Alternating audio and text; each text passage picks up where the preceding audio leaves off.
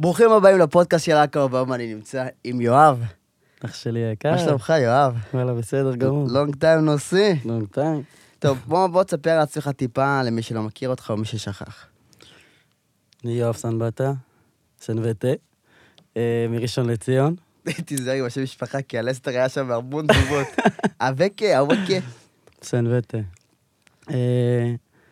אני רוקד מגיל 12, זה מה שאני עושה. זה התשוקה שלי. רקדן, כריאוגרף. כיום מה שאני עושה, אני כריאוגרף של סטפן, מנהל את הצוות רקדנים, ומנסה להגשים את החלומות שלי תוך כדי. איך יש לך זמן בין כל הלו"ז המטורף הזה? זמן... האמת שהכל לחוץ, יש המון דברים כל יום, לעשות גם במקצוע הזה וגם בחיים האישיים שלי, תוך כדי, כי תמיד צריך לשאוף קדימה. אבל מסתדרים, אתה יודע, לאט לאט. כמוני כמוך. עכשיו חזרתם משלוש חודש צרפת. כן, איזה חוויה מטורפת. איך יש לך זמן, אחי? חוויה מטורפת, אני עוד מנסה להקל את הארץ וזה, אבל הכי התגעגעתי לאינג'רה, אכלתי אותה, כבר נראה לי 20. מתי נחתתם? לפני שבוע. יפה, בחג הסיגד. לא, לפני. קצת לפני, כן, הספקת על חג הסיגד. כן, כן. וואי, יפה. איך בעצם התחלת עם כל הקטע של הריקוד? טוב, התחלתי בגלל קריס בראון, סבבה? זאת האמת. כשהייתי קטן, ממש ראיתי אותו, ונדלקתי, והתחלתי ללמוד. עכשיו, לא היה לי כסף ללכת הלכתי עם חברות שלי, ידידות בזמנו, דבר איתך על גיל... אנחנו קטנים.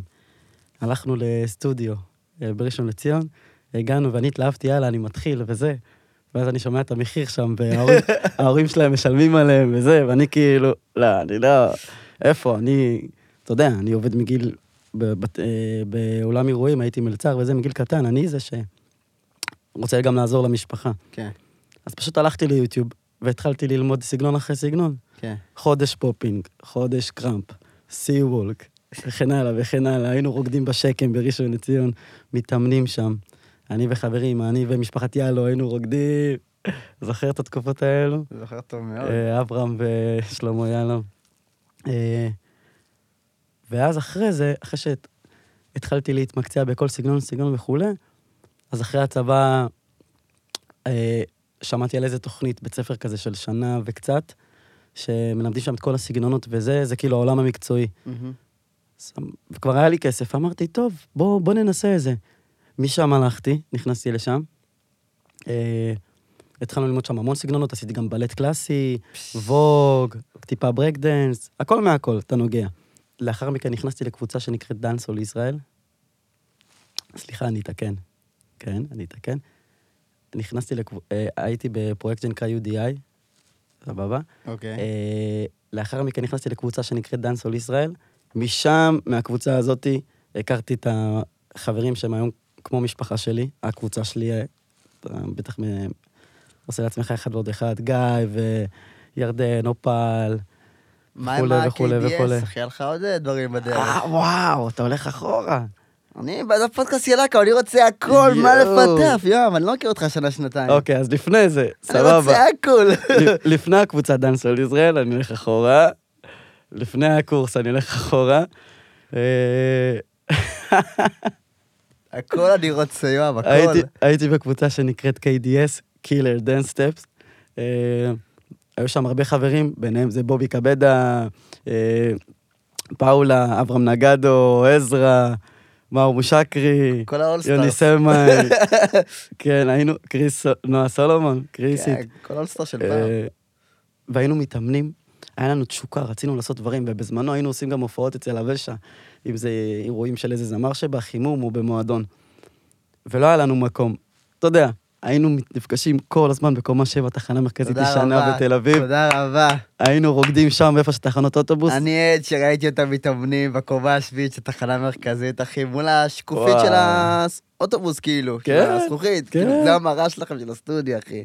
זה הסל אמיתי, אחי. מלא זמן היינו שם. כן, זה היה תקופה, איזו תקופה יפה. ושם התפתחנו, התחברנו, וכו'. ואז לאחר מכן, התפצלנו כזה, כל אחד ניסה למצוא את עצמו, ואז הגעתי לקורס, עשיתי את הקורס הזה שאמרתי, נכנסתי לקבוצת Dance All Israel, ובעקבות הקבוצה הזאת הכרתי חברים ומשפחה, ולמדתי גם את הסגנון, מה זה Dance All, מה זה לרקוד Dance All. אנשים חושבים ש-Dance All זה, אתה יודע, כמו שגדלנו, אין מה לעשות, גם אני ככה הייתי. אבל Dance All זה יותר עמוק מזה. יש מלא, יש תרבות שלמה, יש צעדים, קבוצות, ממש. הריקוד Dance All זה בנוי על, התשתית זה צעדים. אז התחלתי באמת להכיר את העולם הזה לעומק, צעדים, קבוצות. ואז טסנו להתחרות בחוץ לארץ, בצרפת, עם הקבוצה. זכינו מקום שלישי מתוך 30 מדינות. יפה. שזה כאילו, זה היה החוויה הראשונה שלי, וואו, אני טסתי עם קבוצה לחול וזה. השתגעתי, ככה הייתי בעננים. והמשך להתפתח שם. המשכתי. וגם הייתי בג'מייקה פעמיים. יש לי שם את החברים, את הקבוצות, אני מכיר אותם, אני התאמנתי אצלם כדי להכשיר את עצמי עוד יותר. ולאחר מכן, זה כל התקופה עם סטפן, ששלחתי לו הודעה באינסטגרם, עשיתי לו ריקוד על שיר שלו. ככה זה התחיל? ביחד, כן, עשינו ריקוד על שיר שלו ביחד עם ירדן, ואז הוא עשה לייק, עשיתי לו עוקב, הוא החזיר עוקב. איזה פריטות זו. כן, תמיד הכרנו אחד השני, דיברנו על זה, אבל אף פעם לא דיברנו אחד עם השני. כן. וגם אני מכיר את כל החברים שלו מדרום תל אביב וכו', ואף פעם לא ראיתי אותו. זה כאילו מצחיק. ואז פשוט שאלתי, אם צריך זה, אני אשמח וכו', אתה יודע, חתרתי למגע. והוא אמר לי שכן, הגעתי. אצלו כבר 6 שנים. התחלתי רקדן. אחר כך רציתי להתפתח יותר, אז הרמתי את עצמי למעלה שם, בתוך הארגון. ואז הגעתי להיות המנהל צוות רקדני, כריאוגרף, וכו'. בלי קשר, גם היחסים שלי איתו, הוא אחי הקטן. מי שלא מבין, כאילו, סטפן זה אחי הקטן, כאילו, ממש, זה פמילי כבר. ובלי קשר, אני כמו יד ימינו כזה, אני תמיד שם בשבילו עצות וזה, והוא תמיד שם בשבילי, נותן לי גם עצות, הוא מאוד חכם. וזהו, בעקבות הדבר הזה איתו, שנכנסתי, אני אגיד לכל אלה שצריכים קצת מוטיבציה. אני נכנסתי ללמוד במכללה מינהל. אוקיי. למדתי שנה. נכון. הגעתי לשנה שנייה, אחרי חודש-חודשיים, אני יושב בעולם הרצאות, המרצה מדבר, אני עם 60 איש, ואני כאילו אומר לעצמי בראש, יואו, אתה משקר לעצמך. אתה רואה, ניסיתי שנה, נתתי שנה, באתי שנה שנייה, מינהל עסקים ותקשורת. ואני פשוט משקר לעצמי, אני אומר לעצמי, אחי, זה לא מה שאתה רוצה. זה אפילו לא קרוב לזה, אתה סתם עושה את זה כי זה הנורמה, כי זה מה שהחדירו לך. זה גם מה שההורים שלי היו אומרים לי. כן. עד שהם כפרה אליהם, הם מבינים והם גאים בי היום לגמרי. יצאתי משם בעקבות החלטה, כי ידעתי שיש כמה אירועים בחול שאנחנו עומדים לעשות. לא ידעתי עד כמה, אבל ידעתי. אז קיבלתי החלטה עם עצמי, לוותר על כל הכסף. גם שהיה מלגה, עדיין שילמתי כסף, המון כסף. שלקח לי זמן גם לסגור אותו, ואני עדיין סוגר אותו. ופשוט יצאתי. אבל זה לא מפחיד אותך גם, כאילו, אתה כבר נמצא בתוך מסלול בטוח, אוקיי? וכאילו, אני חושב את זה באופן, כאילו, מאוד תיאורטי, כן? בגיל 40. כאילו, אני לא חושב שגוף יכול באמת לרקוד ולנהל עכשיו לוס של הופעות בגיל 40 של ריקוד. נכון. אז אתה לא חושב שעד גיל 40 כזה, תגיד, פאק, למה לא נשארתי מלחמת שלי איזה משהו בצד, שלי איזה משהו במקביל, אתה מבין? כן, נכון ולא נכון. למה? כי נגיד אם אני אקח אותך לניו יורק, ואני אקח אותך לסטודיו, אתה תראה מורים שם בני 50, בני 40, שהם צעירים במראה ובנפש, והם עדיין עובדים. אז קודם כל זה תלוי בן אדם. נכון, אני 27 ואני כולי שבור. טוב, מעולה אח שלי. אז זה תלוי בן אדם. ובנוסף, אני אגיד לך ש... כמובן שזה מפחיד, אבל באמת, אם אתה מבין איך שהעולם שלנו מתפתח היום, ואיך הכל זז ומשתנה, אתה צריך לעשות את הדברים החשובים באמת, כי הזמן הוא קצר. ובלי קשר, זה לא שאני מתעסק רק בריקוד. אני גם, בעקבות מה שאמרת, אז זה מה ששאלתי את עצמי, אז התחלתי להתעסק בדברים, מנסה להשקיע פה, עושה שם. אני מגדיר את עצמי אני לא אומר את זה לאף אחד, אבל אני כאילו, מבחינתי, אני ביזנסמן. כי אני מנסה לגעת בכל דבר אפשרי, לאו דווקא ריקוד. כל מה שיכול לקדם אותי הלאה, ולתת לי עוד הכנסה, אני אעשה את זה. ואני בודק ועושה, זה עדיין. בוא נעבור טיפה לנושא אחר. אני חייב לחתוך. הייתה איזו תוכנית ריאליטי של ריקודים, שהשתתפת בה. רק רוצים לרקוד. עכשיו, יש לי כמה שאלות בכללי על הדבר הזה. כאילו, קודם כל, נלך בכללי ואז ניגע בך.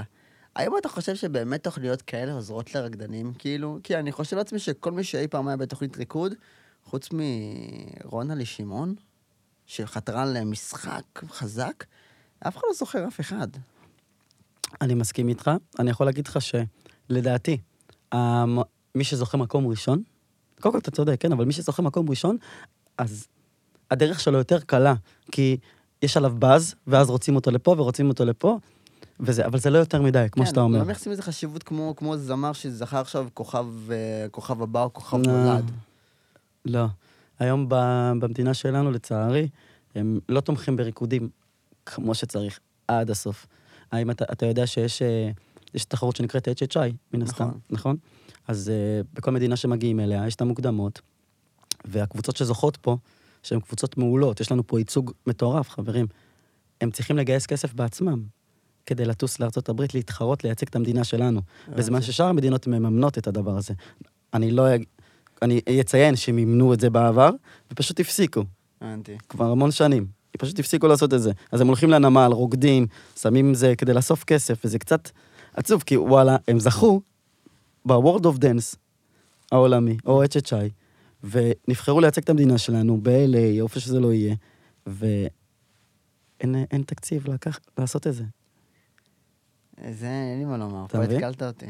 זו מדינה מאתגרת. חברים בממשלה, אגף התרבות והספורט. תעשו משהו. כן, לא שומעים את הפודקאסט שלי, אני רואה את השר בכנסת. אוי, הפודקאסט של אקו. תעזרו. אם יש פה שר בכנסת ששומע את הפודקאסט שלי, אז קודם כל, אתה לא מוזמן לפודקאסט, אבל אתה מוזמן להשקיע כסף. אני כוח לדבר עם פוליטיקאים. גם לי. כן, זה חנפנים מדי. עכשיו בוא נדבר עליך שם. כאילו, איך הכרת את התוכנית הזאת, איך נרשמת, איך באמת אמרת, וואלה, אולי כדאי שאני אנסה. פנו אליי. פנו אליך? כן. ובהתחלה אמרתי, אני אעשה את זה? כי אני לא סובל, תקשיב, אני לא סובל את הדברים האלו. למה? כי אין לי אמונה. אני כבר יודע איך הכל עובד. נכון. סבבה? אבל אמרתי, לך תנסה בגלל החוויה. תספוג מה שאתה יכול. והלכתי, וגם ראיתי שכל העולם שם, מחבריי. אז הלכתי, וזה היה חוויה, גם לטוב וגם לרע. הרגשת שזה באמת, אני לא רוצה לזלזל בתוכנית הזאת, כן? אבל זה לא, אין לה את כל ההייפ שיש סביב תוכניות ריאליטי אחרות, אתה מבין? לא. אתה הרגשת שאתה באמת נמצא בתוכנית, או הרגשת באיזשהו, אתה יודע, פיילוט כזה מסוים של תוכנית? מבחינת ההפקה, שידורים, אתה יודע. מבחינת ההפקה, שידורים, זה כן היה ביג, זה כאילו היה, זה הרגיש כתוכנית ממש. והיה באז בהתחלה על זה, כי זה היה סוף סוף משהו שקורה פה בארץ, שעושים דבר כזה. כאילו, נכון, היה אומנם אחד. היה לפני שנים. כן, אבל פתאום זה חוזר, זה כזה מרגש, זה הדליק את כולם. אבל מה שמבאס, זה שבניגוד לתוכניות בחול, נכון? ה-World of Dance וכו' וכו'. שם כל שופט, כל בן אדם שבא ומציג את הסגנון שלו, הוא נבחן על הסגנון שלו, והוא עושה את הסגנון שלו, וכן הלאה וכן הלאה. פה לא באמת שמו דגש על היפ-הופ. זה עניין יותר המודרני, ועניין יותר אתה מבין את הבנתי אותך. ורגע, אתה לפני זה כבר למדת, הייתי כאילו בקורסים ולמדת לרקוד לפני זה. כן, עוד הייתי, כן. אפשר להגיד עוד שהייתי בחובבן עדיין. חובבן, סבבה. כי רציתי לשאול כאילו, אם זה מפחיד אותך שפתאום אתה רקדן. הייתי בקבוצה. שפתאום אתה רקדן, ואז פתאום אומרים לך לא. אתה מבין? זה, כמובן שזה מפחיד. זה שובך את המוניטין כאילו. נכון, אבל אני יודע מה אני שווה. תמיד אני שם לעצמי בראש. כן, אבל זה כמו לבחור שיר גרוע לאודישן ראשון. ויש לך יכולות מדהימות, ובחרת שיר גרוע, אתה מבין? זה כאילו אני לא יודע, כאילו מה עכשיו אני הייתי רקדן אני לא בחרתי. סבבה. בכללי אני אומר למאזינים שלנו, אני אמרתי עכשיו זמר, או רקדן, או צייר, ויש לי יכולות, והייתי הולך לאודישן, אז לא מלחיצתי, הבחירה שלי, כי זה יכול לרסק לך את המוניטין. אתה יודע, אתה יכול להיות הכי טוב בעולם, בחר את השיר הכי של איזה אופר לוי, אתה עושה להם חפלה, יגידו איך זמר חפלות ביי. אבל אתה שר עדל, אנשים בוכים, אתה מבין? כן. אז זה כאילו סיכון כזה שאני חושב לעצמי, לכל מי שמשתתף בתוכנית ריאליטי. כמובן שזה עבר לי בראש. כן. כמובן. ומאז הלכת והתחלת גם ללמד בסטודיואים.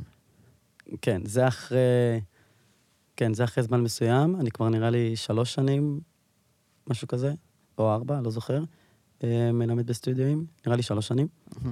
אני לימדתי בביסט ראשון ובביסט מרכז. בעקבות המעבר שלי לפריז, אז מביסט ראשון יצאתי, וביסט מרכז הקפאתי, ועכשיו אני חוזר ללמד שם, וגם אני אגיע לראשון מתישהו בעזרת השם. אתה אבל גר בראשון. כן. נו, יותר קרוב לראשון מאשר... זה בסדר. רמת גן, עוד איפה זה מרכז. ברמת גן, סליחה. זה נמצא ברמת גן, ביסט מרכז. הייתי שם פעם. לא רקדתי, אבל צילמתי. וואו. טוב, אז ככה. בוא נעשה... נשבור טיפה את השיח, אני קורא לזה ככה. בתור רקדן של סטפן, מה... או רקדן של המון בכללי, אתה יודע, לא חייב של סטפן, פשוט אתה יודע של סטפן. מה זה מצריך ממך לעשות? מה זה מצריך? מה זאת אומרת? מה זה מצריך? כאילו, עכשיו אתה... מצוות לזמר. אוקיי. ולזמר יש הופעות. ואתה רקדן שלו בהופעות. כמה לו זימונים זה בשבוע, מה מצא לך בזמן הופעות, לפני הופעות, מתי... כאילו, איך באמת זה עובד במאחורי הקלעים של להיות רקדן של מישהו? הבנתי. אז קודם כל, יש לך, מן סתם, אתה מגיע להיות רקדן, אז אתה מלמדים אותך חזרות, אם זה שבוע שלם או כמה ימים, של כל המופע. אחרי שאתה יודע את כל המופע, יש לך את החומר, אתה מתאמן עם עצמך וכו'.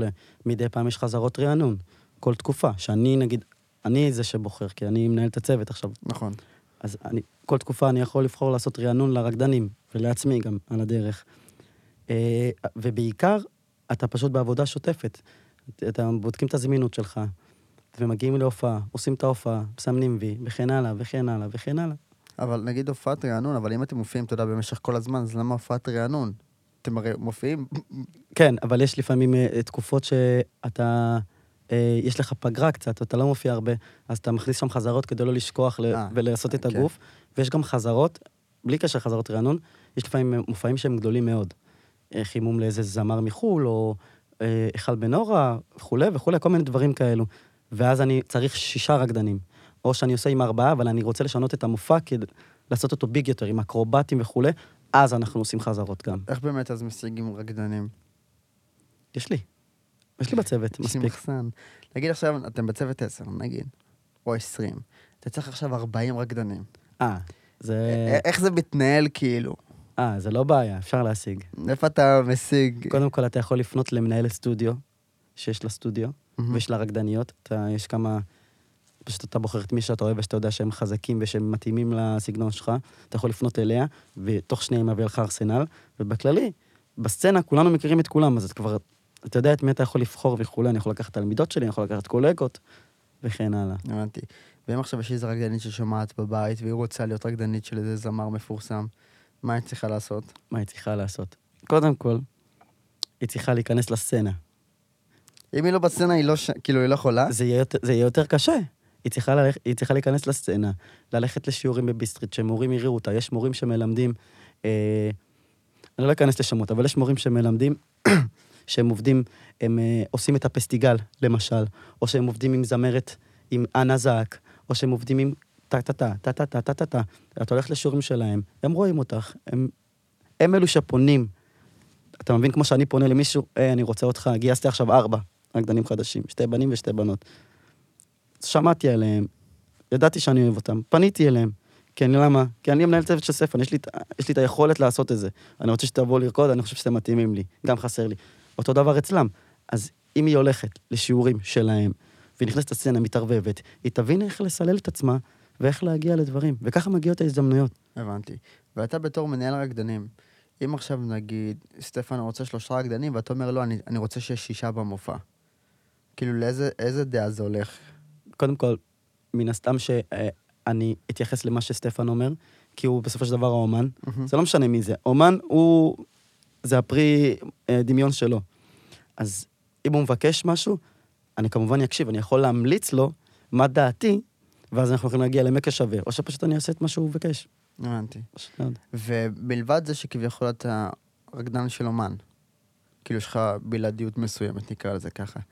אם עכשיו זמר אחר מציע שהוא רוצה אותך אצלו, מה קורה שם? אז בעבר היה לנו בלעדיות, לפני כמה שנים, זה הפסיק מאז הקורונה, שהקורונה שינתה הכל, ואז אנחנו פתוחים לעשות דברים. הייתי רקדתי אצל אגם בוחבוט, אצל עדן חסון, אני לא מרגיש טוב, זה הקליפ. כן. יעלום של אגם בוחבוט, וכן הלאה וכן הלאה, זה בסדר. ואיך זה פתאום להיות רקדן כזה רגיל, אתה יודע, ולא אתה מנהל של רקדנים? זה כיף, קודם כל, כי מתלהבים ממך, הם יודעים מי אני. אתה מבין? שאני מגיע למקומות, זה כיף. זה כיף להרגיש, אז אני גם מכיר אותם מן הסתם. מן הסתם אני מכיר אותם, וזה כיף מאוד. זה כיף להרגיש. ולא אמרתי לך, לא דיברנו על זה, אבל אני צריך להגיד את זה. תגיד מה שאתה רוצה, אני מוכן. אני הייתי רקדן של אלון דלוקו, לפני הכל. נו, זה... וואי, וואי, וואי, וואי, וואי. אני יודע רק דבר אחד שקשור לאלון דלוקו. וואי. מי זה שם, יום אחי? משם, הדבר הזה, וואי. הדבר הזה, אחי, מה זה? לא יודע אם הוא הקפיץ אותך, אבל... שם דגש על המילה יואב. תגיד, אחי. סולו יואב שם, אחי. נגד דבר, אני אחבר את הצופים טוב, אז הנה, מה איזה סדרת רשת שאלון עשה בזמנו? שלקח אותך, את עזרא, את אברהם נגדו, משהו, איזה קאץ' פרש שמסתכלו לך, אמרו, איזה שמיעה, אחי. וואי, אתה יודע, חיילים בצבא שלחו לי סרטונים על הם נגנים בגיטרה בחדר. יואב, אחי, בוא לפה, אחי. זה כל ידעים, זה היה אדיר. כן, אבל בואו טיפה נדבר עכשיו על תחום המשחק. אני רואה שאתה קצת חותר לתחום המשחק. איך אתה יודע? מה זה שמיעה, אחי? אני זוכר שהיה לי אודישן, ואתה הייתה ממש אחריי. נכון. אתה מבין? לא נראה לי שלא. לא עברנו. לפחות היום מודיעים, לא הודיעו לי. לא, אני יודע שלא מודיעים לי תוך שבוע, אני אומץ ולא עברתי. כן, חבל, הם הפסידו שתי אנשים טובים. לא, יש לי עוד מה להשתפר. אני ריאלי. אני מאוד אוהב לשחק. מאוד מאוד מאוד אוהב לשחק. כשהייתי קטן, אז היה לנו את תנועת הנוער העובד והלומד, אז הגיעו סטודנטים למשחק. אז הם כחלק מהתנדבות או משהו, אז הם עשו תיאטרון, הקימו, ובאמת, וזה ספר ריבלין, זכרונו לברכה, היה מעורב. אז, ושיחקתי שם, כאילו ממש, וזה, אני חולה על משחק. ניסיתי כמה פעמים, אני לא אשקר. ניסיתי להגיד, אבל זה לא מעניין אותם, עם כל הכבוד. זה לא מעניין. בגלל זה עושים סדרות לבד, שאתה הבוס, בלוג 29 רפלזנט. בלוג 29. אין, זל. לצערי הרב. לא, מי שלא צפה לא מבין את מה שנעשה עכשיו. עם מיסטר קראב, המים שמנגן לנו כינור קטן עם הצבעת. לא משנה. היה, כאילו, איך אני אגיד את זה?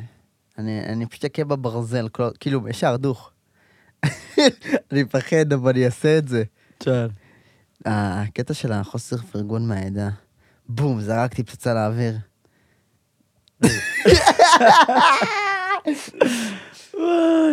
כי זה נושא שאני יודע שאנחנו טעונים עליו. איזה נושא. בלואו-קי. שמע, אני קודם כל אגיד לך שזה השתנה המון. באמת? עברנו דרך, לפחות איתי. הייתי חסר אמונה ו... אני יודע. ושמע, אני כאילו מבסוט על כמה...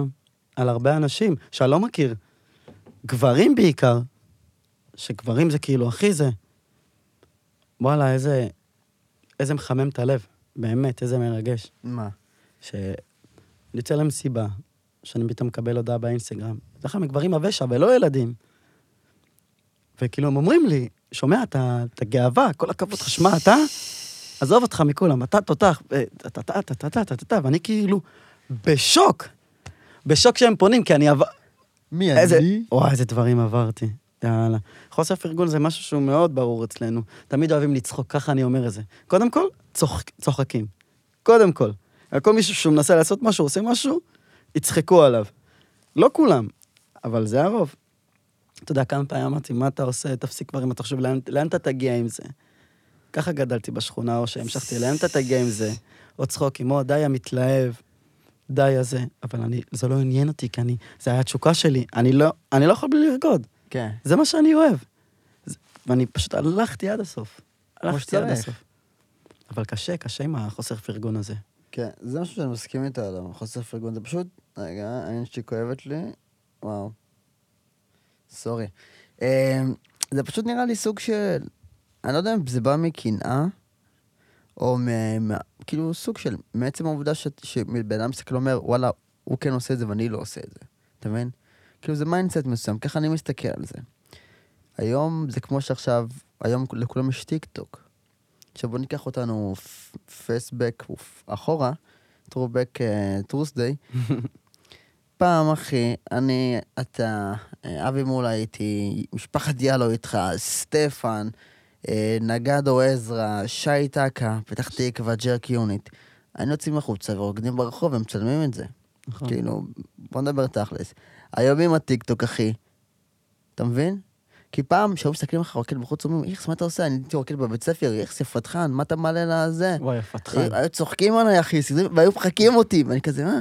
היום, אחי, אין אחד שלא מציין את עצמו רוקד בכל חור, לא משנה את זה בבית ספר, ברחוב, באוטובוס, לא יודע, טיקטוק.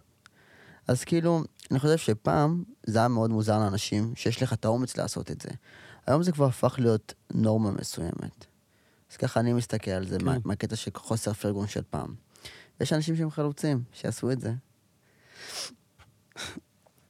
אני לא מסוגל יותר. סתם, אני ארגיש בהגזמה היום. סתם כי גרעת לי עין. שמע, אני יכול להגיד לך שזה... באמת שזה לא היה לי קל. אני הייתי... לא רק חוסר פרגון, אני יכול להגיד לך שאני הרגשתי שחלק שונאים אותי, אתה יודע? עכשיו, אתה יודע, אני הולך למסיבה של אבשה וזה, ווואלה, נתקעים בי בכתף בכוונה. אתה מכיר איזה שעוברים? ובכוונה כאילו, בכוונה מנסים להטריד אותי, ואני הרגשתי שזה כאילו, הם פשוט עצבנים, ואני לא מבין מאיזה סיבה. מה, מזה שאני רוקד, אני לא רוקד כדי להרשים מישהו, או כולם תסתכלו עליי, אני רוקד כי זה החיים שלי, זה הטבע שלי. אתה מבין? וזה לפעמים כאב, אני לא אשקר, זה כאב לפעמים הסינה. המכה? לא. הסינה הזאת. לא יודע למה. מה, כביכול כי היית רוקד טוב במסיבות? לא יודע. לא יודע להספיך, אחי. אני, שהייתי הולך למקומות, אני ידעתי מי שונא אותי ומי לא. אם זה המוסך, אם זה הלאוד, אם זה הזה, אם זה הזה. שמות של... מוסך? למה המוסך נקסדה אותי? תגיד, ליינים של מסיבות. ליינים של מסיבות. הרגשתי ששונאים אותי, אתה מבין? אבל זה לא ישבור אותי, שום דבר לא ישבור אותי. ומה אתה חושב שיקרה איתך בעוד כמה שנים? מה, מבחינת מה שאני אעשה? מבחינת הצפי שלך, התוכניות שלך. קודם כל, אני שואף להיות מיליונר. זה מה שאני שואף. רק מיליונר? מיליארדר, אחי. משם הדרך רק סלולה. זה השאיפה שלי. כי אני חייב לתת למשפחה, חייב לתת למשפחה שלי את מה שאני רוצה לתת להם. זאת המטרה שלי. וגם, אתה יודע, להתפתח יותר, לעשות המון דברים. יש המון דברים, אני פשוט לא יכול לשלוף אותם ככה. אני רק אגיד שיש לי חלום מאוד גדול, וזה לרקוד אצל קריס בראון. ואני לא יודע איך אני אעשה את זה. אבל אני אעשה את זה. אבל אני חייב לנסות, ואני חייב לפגוש אותו אחד על אחד גם. הוא פתח עכשיו טור. נכון, אני כנראה הולך באמסטרדם, במרץ, פברואר או מרץ. אתה צריך נראה לי פעם הבאה שהוא מגיע לארץ? פשוט דברים האלה שאחראים. זה היה פעם קודמת, אבל היה בלאגן. עכשיו אנחנו יותר חזקים, זה כל טוב. תגידו, אני מביא לכם את סטפן שיחמם אותו. בחצי מחיר. בתמורה לזה שאני אהיה דקה לבמה עם קריס. סטפן יפרגן לך. בטח. סליחה אם אתה שומע את זה בטעות, שלא סומך אותך עכשיו. ומגע, מה הסגנון שהכי אהבת לרקוד עד היום? וואו. התחלתי בהיפ-הופ, כמו שאמרתי, נכון? אני זוכר שהתחלת עם קראמפ, לא יודע למה. כן. 8 חודשים. סליחה. כל המכות האלה עם עצמך. וואו, 10 חיקול. ראיתם את הסרט סטום פטייארד, מי שראה, זה... עם קריס בראון. כן. לא אמרתי שגם... התחלתי בהיפ-הופ, ואז נכנסתי לדאנסול, ואז גם נכנסתי לאפרו. הייתי בגאנה באפריקה. טסתי לי לקרוא את עצמי שם, שיאמנו אותי חזק. וגם בניו יורק רקדתי אפרו.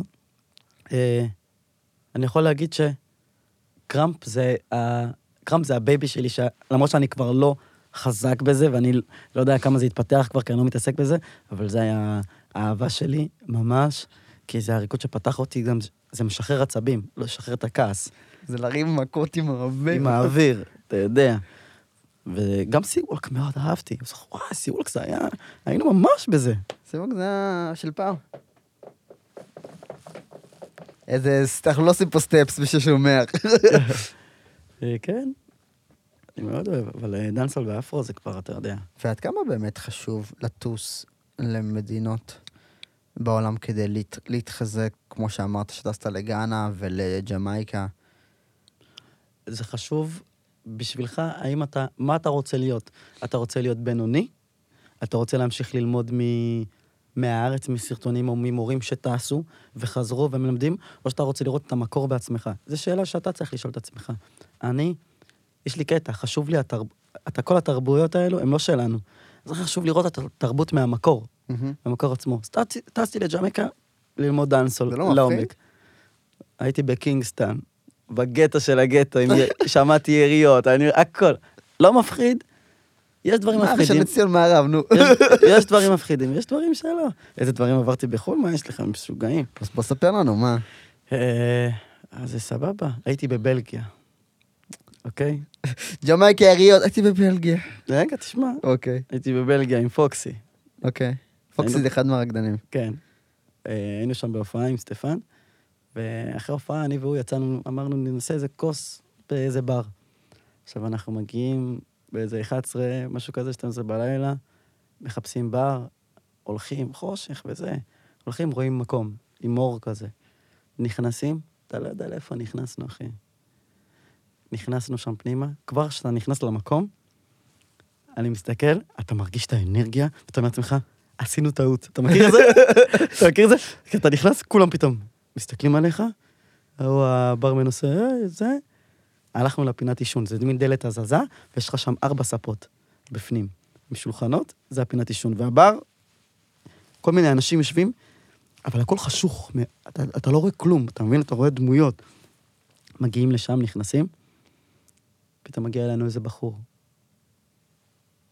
מתיישב במקום שלי, אחרי שהלכתי להביא כוס לי ולגיא, אני חוזר, אני רואה אותו עם גיא, הם מדברים, אני כזה, אוקיי, אני מתיישב לידו, וגיא פה, הבחור פה, גדול, כן? ואני, זה לא משנה, אבל המוצא שלו זה בן דוד, סבבה? הוא יושב פה, מתחיל לדבר איתנו וזה, ואני מתחיל להבין את הסיטואציה, ואז אני רואה חיילים שלו שבאים אליו, ואומרים לו בערבית דברים, וזה טה-טה-טה-טה-טה-טה-טה, והוא צועק עליהם, טה-טה-טה. ואני אומר לפוקסי, שומע? תפסיק לדבר איתו, זה דבר אחד. אל תפתח איתו שיחה, הוא לא חבר שלנו. אל תדבר איתו בעברית, הדפוק. אל תדבר בעברית, דיברנו רק באנגלית. ואני רואה שהוא מתחיל לדבר, ואני מתחיל להבין את הסיטואציה. אני אקצר, כן? זה היה... זה מטורף. גם איזה אחד ניסה לפגוע בא, הרים את הקול שלו על גיא, איים כזה, תן לי סיגריה, ולא היה לו... והוא ממש עם עין שרוחית מפחיד, אתה רואה אותו, הלב שלך יוצא מהמקום, והוא עושה לו, כאילו אמר לו בערבית, הם שלי, אורחים שלי. הוא בא, ביקש סליחה, התנצל, וזה אחד, אני מנסה להבין מי זה הבן אדם הזה. קיצור, הגענו לאיזה, כנראה, לסוחר סמים שם, עם משהו שקשור גם לפשע, מאוד מאוד גדול, הוא היה הבוס, ואנחנו היינו שם בסיטואציה, ואנחנו איזה 3 שעות מנסים למצוא דרך, ללכת משם, כי כולם שם נמצאים ומתעסקים בדברים, אני לא אגיד איזה מול המצלמה, באיזה דברים היו שם, ומה הלך שם, או השנאה לישראל הייתה מאוד ברורה, ואנחנו אוכלים סרטים, אתה, וואי, זה היה, אני אפילו לא יכול לתארך כמה זה היה מפחיד. היינו, חשבנו שאנחנו הולכים, זהו. הדבר הכי הזוי שקרה לי בחול, זה שפגשתי בסין, באיזה מועדון של ישראלים, מישהי שהיה לה את הפנט של צלב קרס, והייתה מאוד דוחכת. זהו, זה הדבר האנטישמי, סינית ישראל היחיד שהיה לי. סינית שקורה ומחויכת עם צלב קרס. אתה יודע, הייתי עכשיו, כשהייתי בצרפת, אז הכרתי שם חברים, יש לי המון חברים, ממש, אז הייתי במועדון. הכרתי איזה אחד שם, תקשיב לי טוב, שלומי, 4 שעות, אנחנו BFF. רוקדים, שמחים, צוחקים, אתה לא מבין, איזה כיף היה. 4 שעות. ולא דיברנו, מאיפה אתה? אתה. ואז הגיע הדבר הזה, באמצע מועדון. מפתן שלא. לפעמים אני אומר, לפעמים לא, זה תלוי מצב. או ישראל או אתיופיה. אתיופיה וזה. אז אני אומר לו, אז אמרתי לו, תל אביב. כאילו, ישראל. תראו אותו ככה. אנחנו, אחי! שומע? אנחנו קונים אחד לשני שתייה, כאילו, אנחנו צמת חמת. ככה. נכבה לו ארבע פנים, ופשוט הסתובב והלך. איזה זין. אתה יודע מה קרה לי? איזה פסה. אתה לא רואה את הטוב שהיה לנו? רומנטי. מה יש לך בן אדם? אחרי כל מה שעברנו ביחד. אתה גנוב, היית בו, היית אח שלי. זה מה שיש, אחי. נכון. אין פה יותר מדי במה להתעסק עם אנשים שלא אוהבים את ישראל. אפשר להכריח מישהו לאהוב אותך. אבל אני תמיד אומר שאני מאתיופיה, כאילו, כשאני בחולום שנפה, אתה אומר אתיופיה. גם אני, זה... אני רוצה להסתכסך על אתיופיה. אתה מבין, אין לי חזות ישראלית, כן? גם אני אומר אתיופיה. ובוא, זה לא שישראל כל כך מחבקת ואוהבת אותי יותר מדי, כדי שאני אגיד ישראל ואני אקח בשבילה אגרופים. אתה מבין? אתיופיה. גם אני אומר אתיופיה. בטח. גם מתלהבים מאתיופיה. באמת? בטח. למה? מתלהבים, הם אוהבים אתיופים. הרבה מקומות שהייתי, מה זה עפו עליי? הוא אחר לזמן. באמת? כן. קודם כל, בקינגסטון, ג'מייקה, להיות אתיופי, זה. עם כל האלה סלאסי ומה שהם מרגישים שם, הם ממש מתלהבים. אני מה זה לא מעורה בתרבות הזאת של הסלאסי. גם אני לא כל כך, אבל בוא נגיד שהם אוהבים מאוד אבשה בג'מייקה. גם אומרים הרבה את המילה אתיופיה בשירים, שמתי לב. מאוד אוהבים. כן, אני לא יודע למה אפילו. מוזר. צריך להבין את הפואנטה, למה אומרים הרבה אתיופיה? אתיופיה, שיש גם לאחרוניקס, אתיופיה ולעוד אחת, שיש אתיופיה. אני צריך לזכור את השמות האלה. איזה טיפים יש לך למי שעכשיו, ב-2022/3, רוצה להתחיל ללמוד לרקוד? כמו שאמרתי. יש סטודיואים פה, אוקיי? השמות שאמרתי. מי שרוצה יכול לשלח לי הודעה באינסטגרם, אני אעזור לו. וואו, איזה נדיב, אני לא עונה לדיאם. אני מנסה לעזור. כמה שאפשר. אז הולכים לשם, ויש שיעורים מתחילים. אתה בוחר. באפליקציה, איזה שיעור אתה רוצה, איזה סגנון. זה כאילו מאורגן באפליקציה מסודר, כאילו. כן, יש לך שיעור מתחילים, ואתה בונה את עצמך, אתה הולך למתחילים. ככל שאתה עובד קשה, אתה ככה מתקדם, וכן הלאה וכן הלאה. ואני תמיד אמרתי, כל הודעה רוב ההודעות ששולחים לי, אבשה שהם קטנים, אני מדבר על כולם, אני עונה, אבל אני מתרכז רגע באבשה. אני מאוד אכפת לי לדחוף ולעזור, אתה מבין? כן. תמיד. אז אני אומר, אז אני עושה, אני גם עוזר לכמה, ויעזור לכמה. תמיד. גם הזמרים הייתי מציע להם, אם אתם צריכים כריאוגרף, תקחו אותי, בואו תראו מה אני שווה, אתם יודעים מה למדתי, כמה עשיתי, קחו אותי כבר, תפסיקו עם הקליפים האלו של ה... בואו נעשה קצת... וואו, כן, הקליפים הכי... בואו נעשה קצת, תעזבו את הלופט עם הבנות וזה, בואו נעשה קצת איזה משהו מפחיד, איזה משהו טוב. כשבאדם אומר לי, אני רוצה לצלם לופט מסיבה עם בנות ואלכוהול, אני עושה כזה... אני בודק רגע, אתה עובר בשלב שלי, ואומר, אני צריך כסף או לא צריך כסף? אני צריך כסף או לא צריך כסף? כזה, לא צודע, אני לא עושה את הקליפ הזה. צריך טיפה יותר להשקיע מי שמאזין והוא זמר או עושה קליפים. תפסיקו עם האלכוהול ורד קאפס. תפסיקו. תהיו יצירתיים. כן, טיפה איכות, תנו לי קצת ויזואל. אבל אנחנו במגמת עלייה לאט לאט עם הקליפים. מתפתח לאט לאט כזה, הכל טוב. יואב סנבטה, המון שנים, רוקד ועובד ועושה. האם עשיתי כריאוגרפיה לזמר אבשה? יואב סנבטה, אתה אבשה שרוקד, לומד ועושה המון, האם אי פעם עשית, לקחת השאלה אליך, כריאוגרף לזמר אבשה? לא, אני רק מחכה. למה אתה לא עשית? בזמנו, אני גם הצעתי, אני רוצה לעשות, אני רוצה לעזור לכם, אחים שלי. בלי כסף, בלי כלום. אני רוצה לעשות. רק דברו איתי. אבל... רק דברו איתי. רוב הזמרים לא מוצאים קליפים, אחי. באמת שלא מוצאים קליפים. ותמיד זה כזה תמונה מונפשת. כן. האופק עכשיו צילמתי לו קליפ, אחי. והקליפ האחרון שהוא הוציא שהוא היה לבד, שיש לו לבד, עושים את הבלגן. ואז זה לא שיר עם ג'ימי ג'אן. וזהו. כאילו, וזה תאיגל ואלה שלפני. כן. כאילו, שנים עובר מאז שמוצאים קליפים. ששן, חוץ מששן שר לך, אני לא זוכר קליפ שהוא עשה. נכון. כאילו, אני אוהב את כולם. איזה שיר זה. אני סתם מנסה להיזכר עכשיו, כן? שעכשיו אני יוצא לאנשים. בזיבי יוצא. פריפריה, שובנה, מה זה בי עושה? גם קליפים יפים. כן, כן. אבל צריכים להוציא יותר קליפים. צריכים טיפה להשקיע. הם יכולים גם בהופעות. גם בהופעות חיות. מה, רקדנים? כשהם עושים הופעה, אפשר לשלב באיזה שתי שירים, 3 שירים, איזה ריקודים, איזה משהו, פתאום... תלוי מהגודל הבמה. זה לא משנה.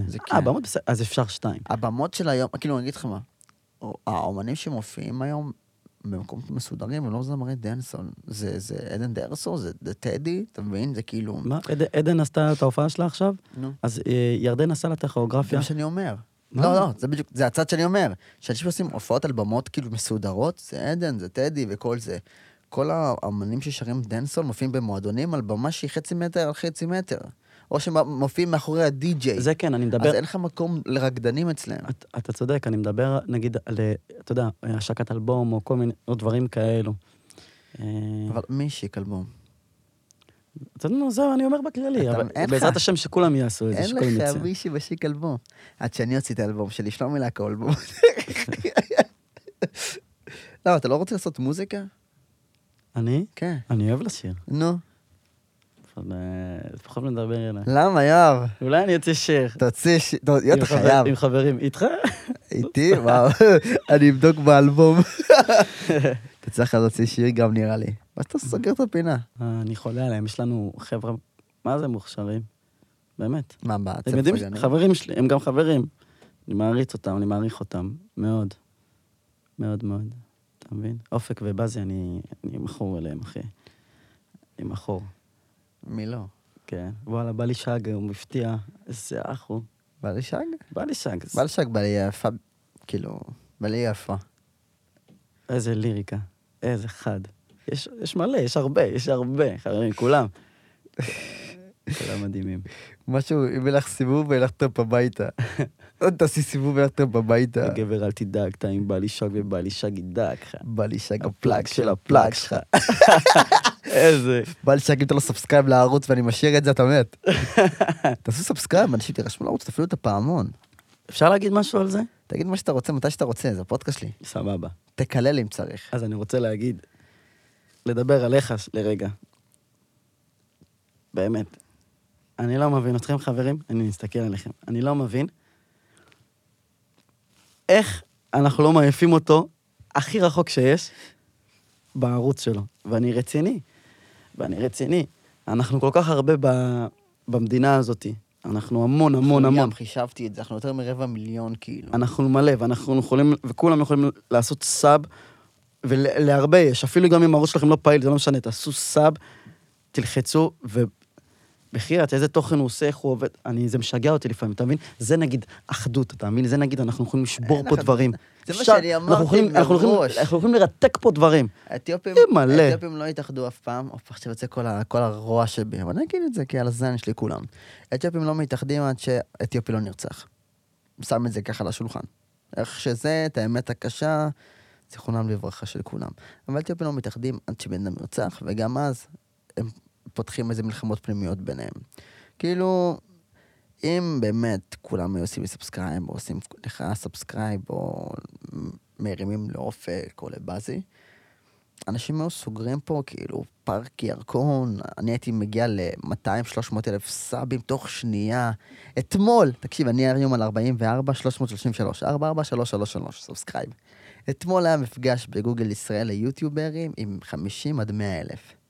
היה חסר לי 5,500 כדי להיכנס, אתה מבין? ואז אני חייב את 50, ואז להגיע 100, ואז אני אהיה בגדולים. ואני ראיתי זה, ואמרתי לעצמי, אני רציתי לשלוח לך הודעה, אם קראו לך או לא. לא קראו לי. לא קראו לי, לא כלום, גם כשהייתי בקמפיין בגוגל אייל, קחו כמה יוצרים, לעשות שם איזה קמפיין של שיווק, אז לקחו אותי. ופגשתי את זאת שאחראית שם, בחורה מקסימה, גם יוטיוברית, ואז אמרתי לה, למה את לא מזמינה אותי למפגש של היוטיוברים? היא אמרה לי, כמה סאבסקרייב יש לך? אמרתי לה, 43. כשהייתי 43. אמרתי לי, וכמה צריך? 50. מה הנה, אני איתה לעצמך, אני כזה. בוא נביא אותו ל-50 חברים. אתה יודע, זה כמו, זה נגיד, אני הייתי יכול להיות עם 100,000 עוקבים באינסטגרם ויותר. עכשיו אני לא יודע על כמה, אני על 12. אני שנים אף אחד לא, הם לא, תעשו, לא בגלל ש... אני אומר, הייתי יכול להיות 100, הייתי יכול להיות אפילו 200, ואז ככה היינו יכולים לדחוף דברים, והיו גם יכולים לך, וכן הלאה. ואתה יודע מה יותר מזה? נגיד, זה של בזי, השקה שהוא עשה, שהיינו שם, הייתי בשתיהם. גם אני. והיה אדיר, מטורף. אבל תחשוב מה זה, שאם, כמו שדיברנו על אחדות, הוא עושה משהו כזה, וגם זה היה מרגש, זה היה משהו ייחודי, עם הנגנים והכל, ואימא שלו, וזה, זה היה מהמם. תחשוב שכולם היו מתאחדים, והיו באים, קונים כרטיס, הוא היה יכול, לעשות את זה במקום אחר יותר גדול. ענק יותר. בוא, אנחנו כולם, הרי מה, אתם אוהבים את המוזיקה, נכון? הוא תמך, הוא נותן לנו מוטיבציה, הוא נותן את המילים. איפה כולם הולכים? איפה אתם? אתה מבין? אנשים יותר עדיפו לרווח דברים בחינם באינטרנט, מאשר לשלם ולקום עם הרגליים. כי בסופו של דבר אני מסתכל על כל הזמרים שיש להם מיליוני צפיות, יש לך מיליוני צפיות, אני מאמין שיותר מ-50,000 אנשים שונים שומעים את השירים שלך. 50,000 איש. 50,000 איש זה פארק הירקון, כאילו. אתה מבין? ומה, בן אדם עכשיו צריך להתאמץ כדי למלא 1,000 איש, 3,000 איש, אנשים יותר יעדיפו תוכן בחינם. שזה קשה. אני חווה את זה גם עליי עם היוטיוב שלי, אתה יודע.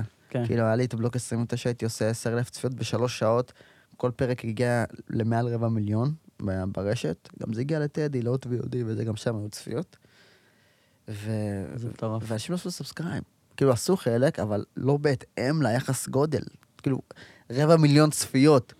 אתה יודע כמה זה בסאבסקרייב? הייתי עולה ב-100,000 אם כולם היו עושים לי סאבסקרייב, כל מי שצפה ואהב. כן.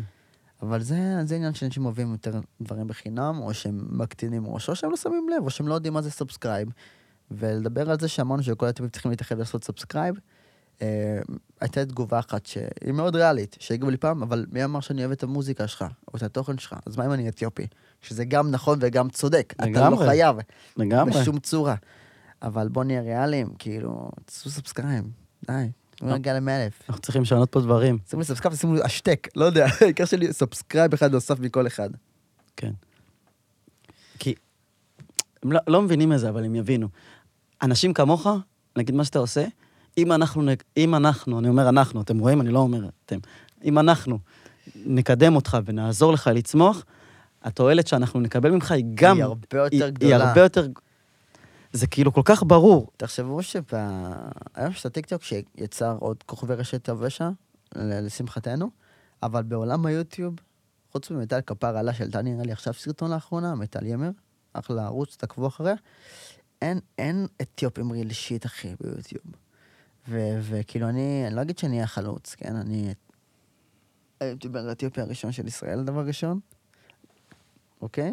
רק אומר את זה שאני פה ואני עדיין בועט, אבל ביום שאני לא אהיה ביוטיוב בישראל, ירגישו את זה. אני חושב לפחות. כאילו, בכל מקום אתה צריך נציגות. זה כמו שיש לך את אלי דסן בנבחרת ישראל, גם הוא הקפטן, אני לא טועה. אתה מבין, יש לך אתיופיה בנבחרת ישראל. זה הישג. יש לך את בראנו תגן, הם חצת ערוץ 2, זה הישג. זה מאוד חשוב שיהיה לך את אתיופי בכל דבר שהוא, וכמה שיותר כאילו קרוב לטופ. ויש לך כאילו מלא מלא נציגויות, ואז זה הרבה יותר כיף. נכון. והיוטיוב זה מאוד חשוב, כי יוטיוב זה סנסציה, זה תוכן מסוים, זה שפה חופשית. פודקאסט ילקה, תעשו סאבסקרייב.